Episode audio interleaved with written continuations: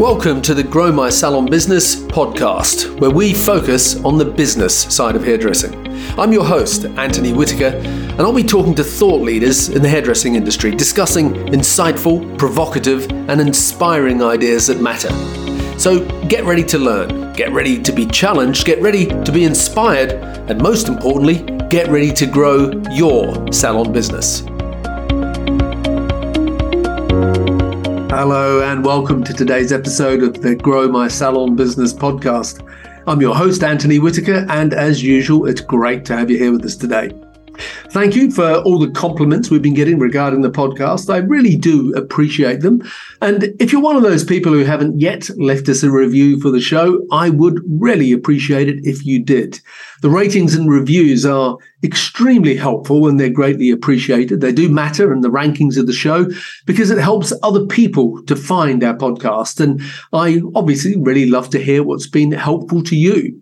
So all you need to do to leave us a review is to go to the Apple Podcast app, search Grow My Salon Business, scroll to the bottom of the page and leave a review. And you would make us very happy. So with that said, on with today's show. I had an email recently from, I'm going to describe her as a frustrated salon owner. And I'm going to read out what she said in her email. She said, in my salon, I believe and feel that everyone should be helping keep the salon clean and everything flowing smoothly. She said, What I mean by that is that regardless of the fact that I'm the owner or that they are qualified stylists, some of whom have been with me for more than 10 years, I think that everyone should pick up a broom and sweep or help with dishes or doing the towels, etc.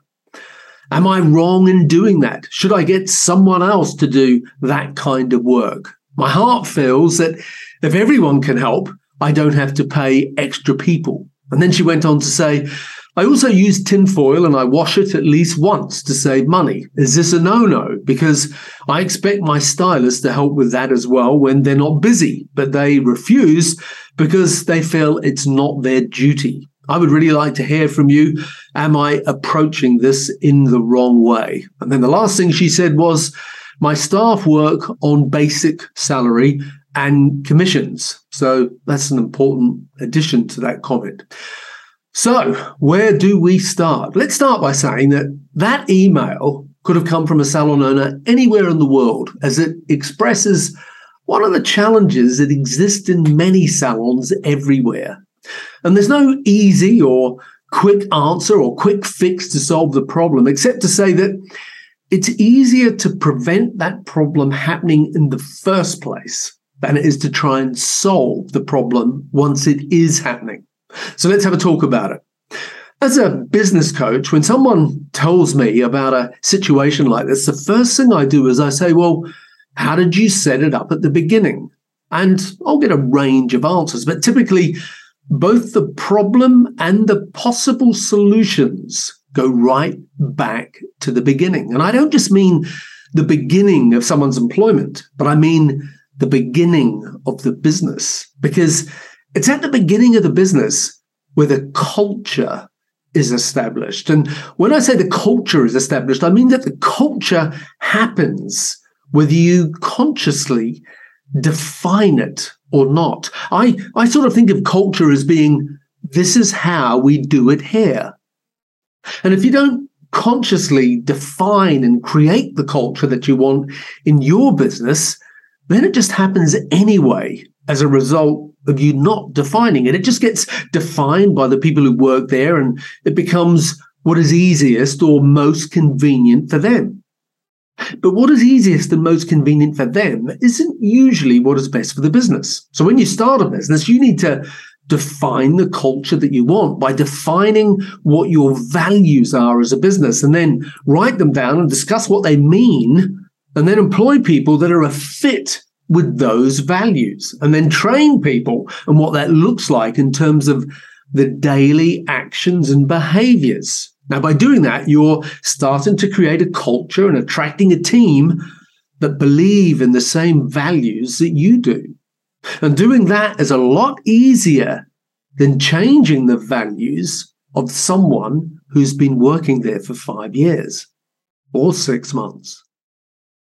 If you say to someone on your team, whether they're on their first day with you or they've been with you for 10 years, if you say to them, teamwork is important here, it's one of our values, in all likelihood, they will agree with you. But if you take it the next step and you say, and what teamwork means here is that we all pitch in and we all help each other. We all help to clean the salon and keep the salon tidy. We all fold the towels and sweep the floor. We all clean the mirrors and the worktops. We all empty and restack the dishwasher. We all t- take a turn at cleaning the washroom. We all help each other out with clients if we need to. We all do the laundry.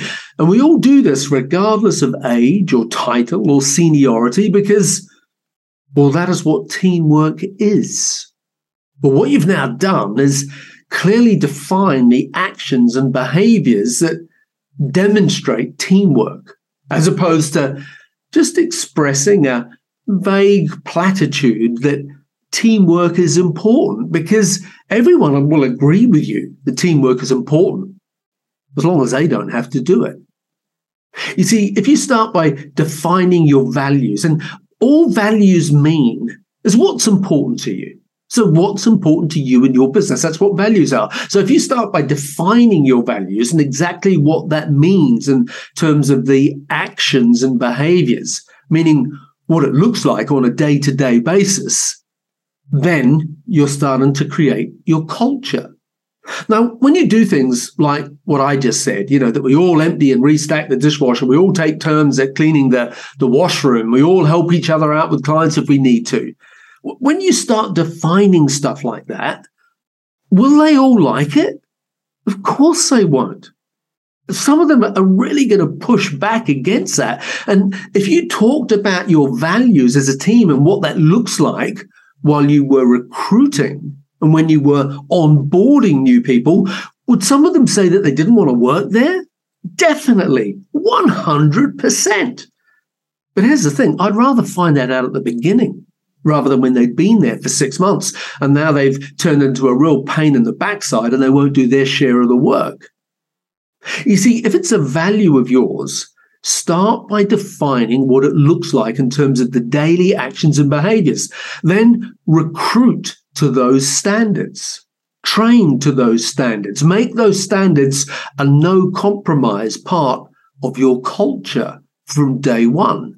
And that's hard because you have to be consistent. And consistency means doing it even when you don't feel like it. And that's hard. Just ask anyone who goes to the gym or goes running or does anything that's really worthwhile. It's hard sometimes and you won't always feel like doing it.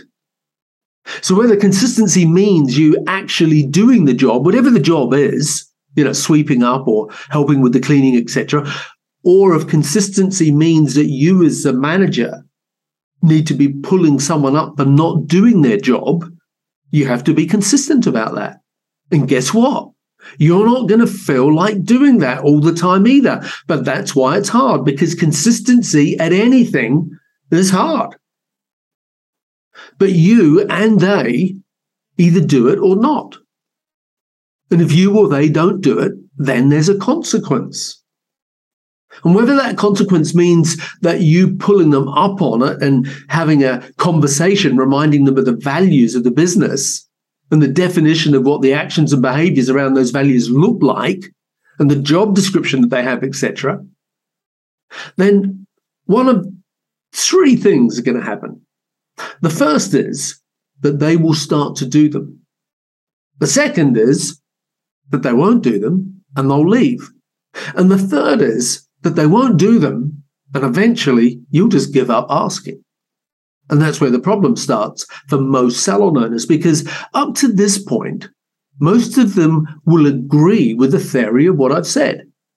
But where it all starts to go wrong is when you've let the situation fester and months or even years might have passed, and then you want to start changing the culture. Well, good luck with that because it will almost definitely end in tears and quite possibly yours. because when you start trying to get people to do stuff that they haven't had to do, then you're going to get some pushback. You'll have a fight on your hands, and either you'll back off because you don't want them to leave, or they'll leave because they don't like the changes. And that's where you have to decide how bad do you want the changes? Because if you can't live with it the way that it is, then you have to own that as being something that you have allowed to happen over time. But if you're determined to change it, then accept that you may very well lose some people in the process. But at least you'll then be able to establish the culture that you want. But it may very well be a case of, you know, two steps back to go three steps forward in time. It all comes down to how bad do you want it? I think that there's four points to prevent this situation from happening in the first place. The first one is that it's really important to set up a clear expectation at the beginning. Because if there isn't an onboarding or an induction or an orientation of this is how we do it here, then you'd be naive to expect it to happen. They will do whatever is best and easiest for them or whatever they're used to doing. So if it's not set up properly at the beginning, you're pretty much beaten before you start. You may have heard the expression, clear is kind. I think it was Brene Brown who popularized it. Clear is kind. Unclear about your expectations is unkind. The second point is it has to be part of the culture. You see, not everyone has the same values. Not everyone was brought up the same way. Not everyone has come from a family or a way of living or a way of working where what you want done is the norm. So to expect other people just to do it because it's the right thing to do is never going to work. It has to be set up at the beginning as a non negotiable part of our salon culture. The third point is that issue of consistency meaning everyone, every time. It doesn't mean that you have to become an ogre. It's just that, you know, you're stating that these are our standards. This is how we do it here. Always. It's non negotiable.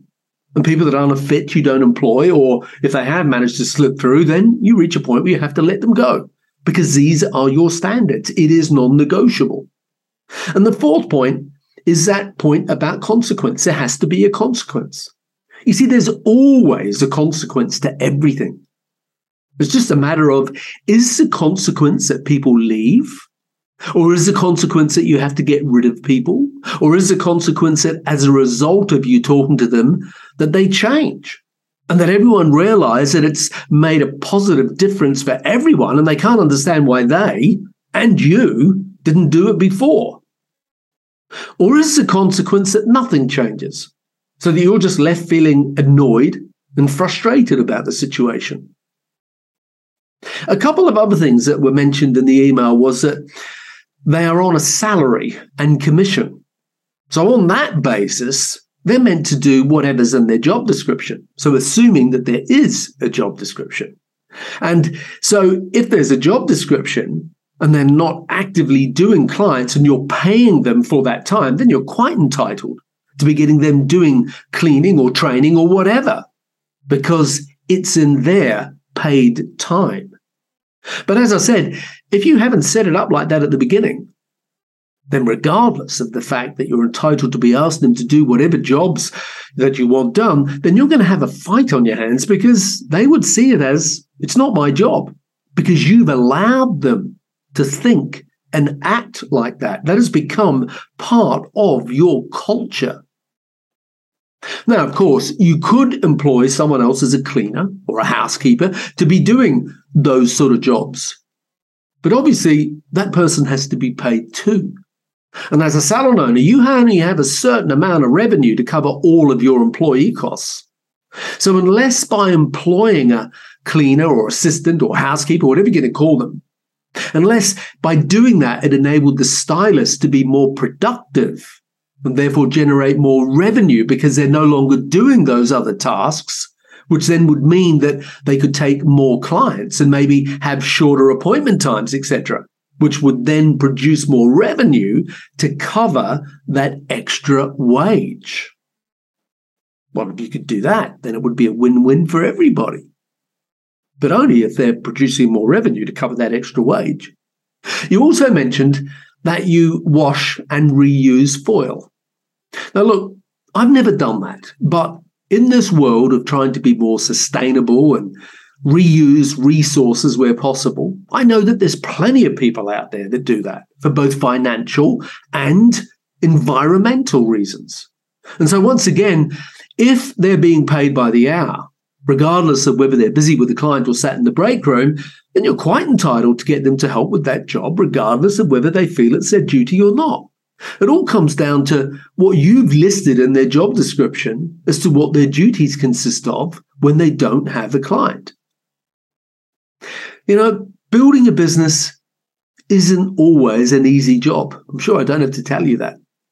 But when you do create a culture of like minded professionals who love what they do and support each other for the benefit of the clients, the business, and everyone who works there, it's an incredibly rewarding experience for everyone at lots of different levels.